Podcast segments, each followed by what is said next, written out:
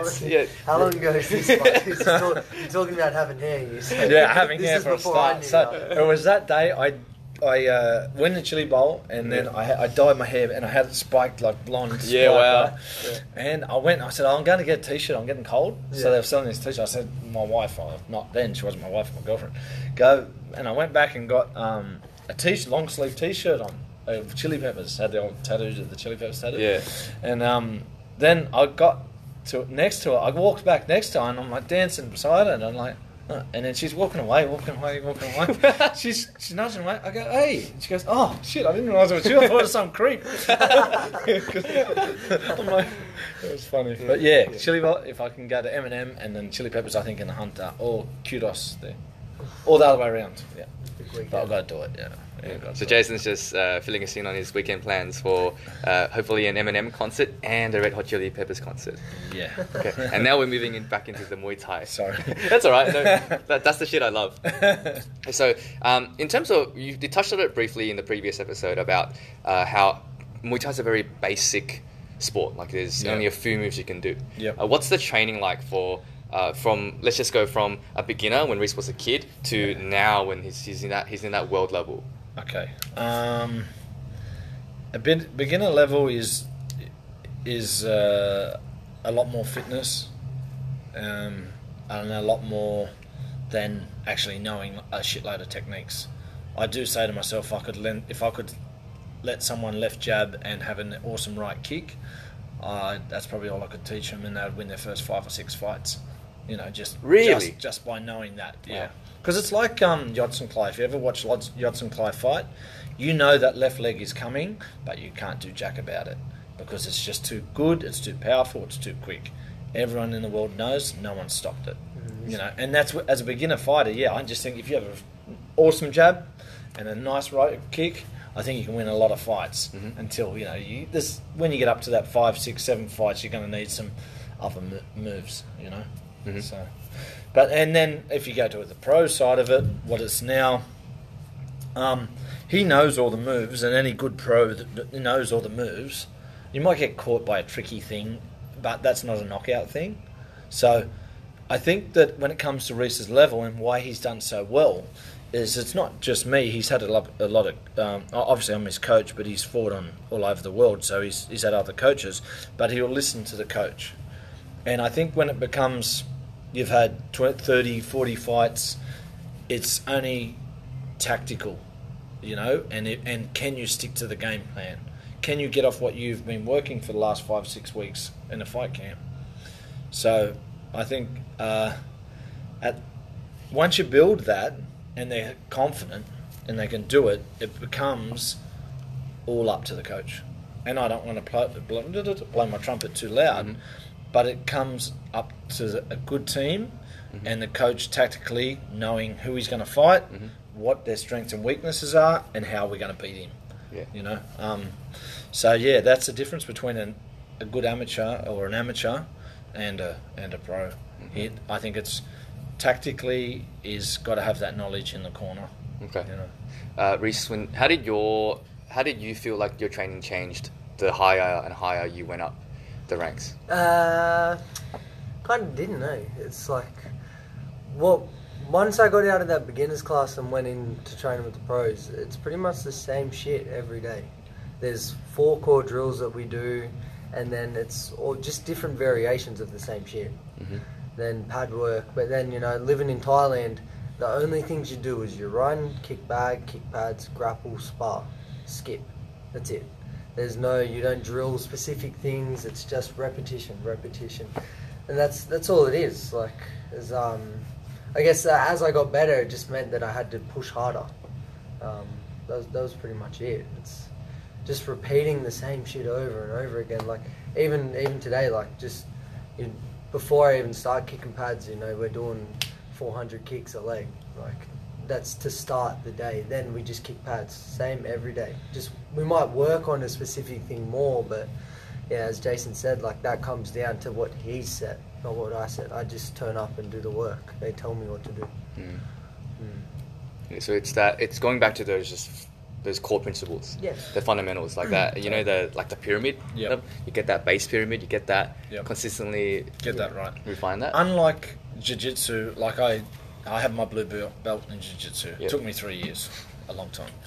But I was, um, there's so many moves. And, you know, you know, wow, you wrestle a black belt and when you just realise how in deep shit you are. Yeah, yeah. But, uh, yes, you can block, but, you know, when jiu-jitsu, they're setting you up two and three moves ahead of you. Yeah. They're making you put your post out there Yeah. and taking it and then turning that to an armbar or something like that Yeah. unlike Muay Thai, because it happens so quick, you might try and set up a third punch or something, but you can't predict. You can- can't go too far ahead. Okay. So that's why the moves are pretty simple. Yep. You know, we push kick, we low kick, we high kick, we check, we block, we punch, but it doesn't get too technical. Yep. And I think it's just wearing down your opponent on Yeah. finding a hole in him. And that's a good thing about pros. We all know how they fight, and that's that's why when he had ten fights, that th- they had a big dry spell because he probably had ten wins or something at that point. Uh, yeah, I, I lost. I, I had like I lost. I got robbed in Thailand. And oh, then- that was the World Games. Yeah, and then I, I lost to that Dylan Gauchi, but I got one back on him, so it doesn't matter. Yeah. I lost one, I won one, Yeah. so we're good. We're So when you get to that level and it just goes dry because no one wants to fight you, when there's when there's a pro, pro side of things that everyone knows how they fight. There's enough footage out there. There's enough training videos. There's enough, you know, you've watched the guy fight five times, six times before. You know how they fight. So um, it becomes just totally tactical. You know. even still, like different gyms have different styles. Yes. Like if we're fighting a guy from X gym and they're you know they're a real Thai based gym, well we know what they're going to bring to the table. They're going to be strong in certain points and weaker in others.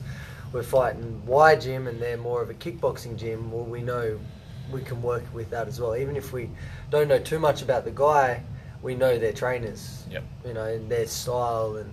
Um, I think some trainers get trapped in they train everyone the same.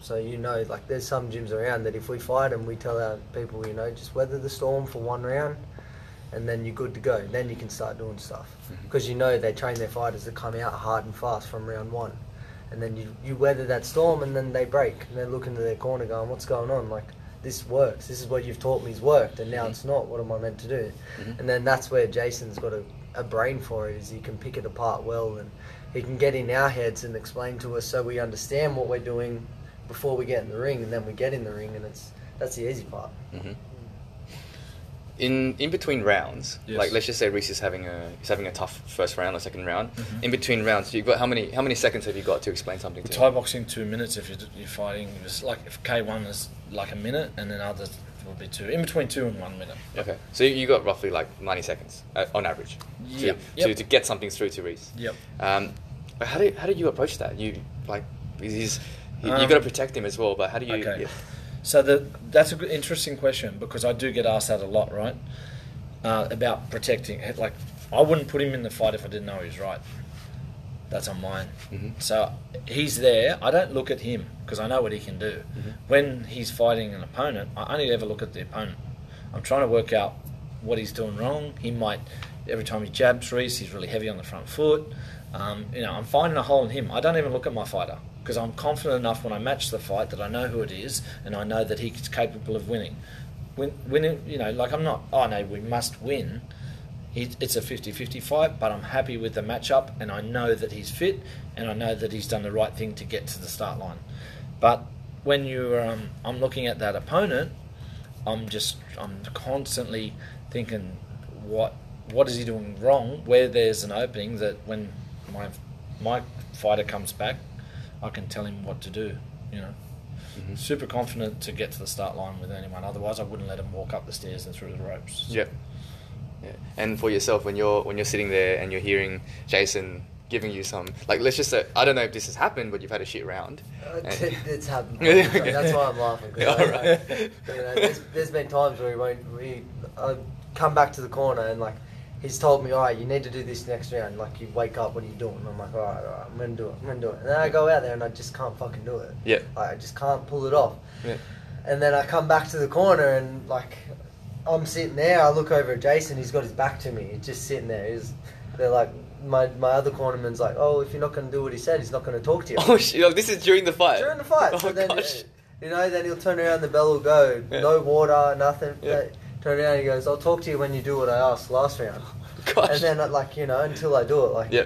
Um, so sometimes it's not that easy. It Yeah. just you know he can tell me, and I could have done all the work, but sometimes it just doesn't click on the night, and Yeah. that's that's the heartbreaking side of it. Is you put in all that work, and then something goes wrong that you just can't put your finger on. Yeah. But um, when when things are going good, and then he's telling me things, it's like you know I can hear him. We've got you know I can hear what he's saying, and I know what to do off the bat, and it flows, and it kind of takes that pressure off me for thinking. Yeah. You know, like because I, I while I'm fighting, I'm trying. It's hard. You, you walk a fine line between if you think too much, you're going to overthink, and then you're going to end up in a poor position. Whereas you want to be, you want your mind ticking over and seeing things, but you don't want to. You just want to do. Mhm. You know, but hearing him, it takes away that pressure of trying to think. All right, what's he doing? Where's he moving? Because I can just hear. All right, he's doing this, and then we've got a call, and bang. All right, I know what I need to do. He does Mhm. that, boom, and then I Mhm. can start to catch him like that Mhm. and then that'll build my confidence and having complete trust in him sort of helps as well when um, when he says things you know if he tells me to go out there and stand on one foot and quack like a duck as he would say is that's what I'll do because you know if he's telling me to do it it's there's a reason for it Yeah. you know so it's um yeah it, it goes both ways it works sometimes what he says always is fine but sometimes It's hard to pull it's off. hard to pull yeah, off yeah Not, I understand that. The guy's not easy. you know? Yeah. You know, and and the the standard of of things are, are always getting better and better. So it's harder and harder. Yeah. I think that like with any of my boys, um, that and girls, they learn to trust me. Um, because they know how many they, they might have had 30 fights at that stage and but they know of I've put thousands of fighters Yes. in. So that's the same sort of thing as what you're watching, you know. Yeah. I never put a fighter in thinking to watching watch watch him or her uh, in the round. I always watch the opponent. So, you know, Mhm. Mm. that's that's the whole key and I think people um, I think experience that's experience on my It's, behalf. yeah, it's it's hard now that I'm starting to like help Jason with coaching and stuff. Like now that I'm on the other end of it, like you prepare someone, you're as invested in the fight as them. Yes. But you, I get I get more nervous Yes. cornering someone than not. Like I think that's for someone like Jason, like to stay so calm when he's had such high level fights. It's like to me, that's like fuck. How do you do that? Like, Yeah. Because we'll, we'll have someone fight, and I'll, I'll be more nervous than the fighter. Because like you know, I've held pads for him, I've clinched him, I've sparred him. Like I've put in just as much work as them. Yeah. But now it's on them.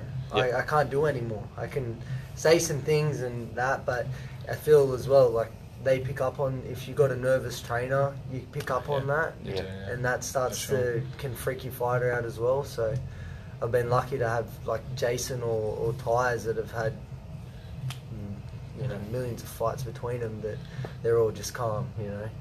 Um, but yeah, it's it's a skill to learn. Yeah. Yep. Yeah. We'll leave that one there. That was a really good episode. Um, but on the next one, I want to ask you guys about exactly uh, what you said about you, you you know what you got to do, but then in the ring moment, you just can't do it. Mm. Like, Yeah. it, would that fall under something like a performance anxiety? No, sort of thing? No. no, it's them them blocking it. Yeah. Okay, let's let's talk about that Yeah. in the next episode. Yeah, gotcha.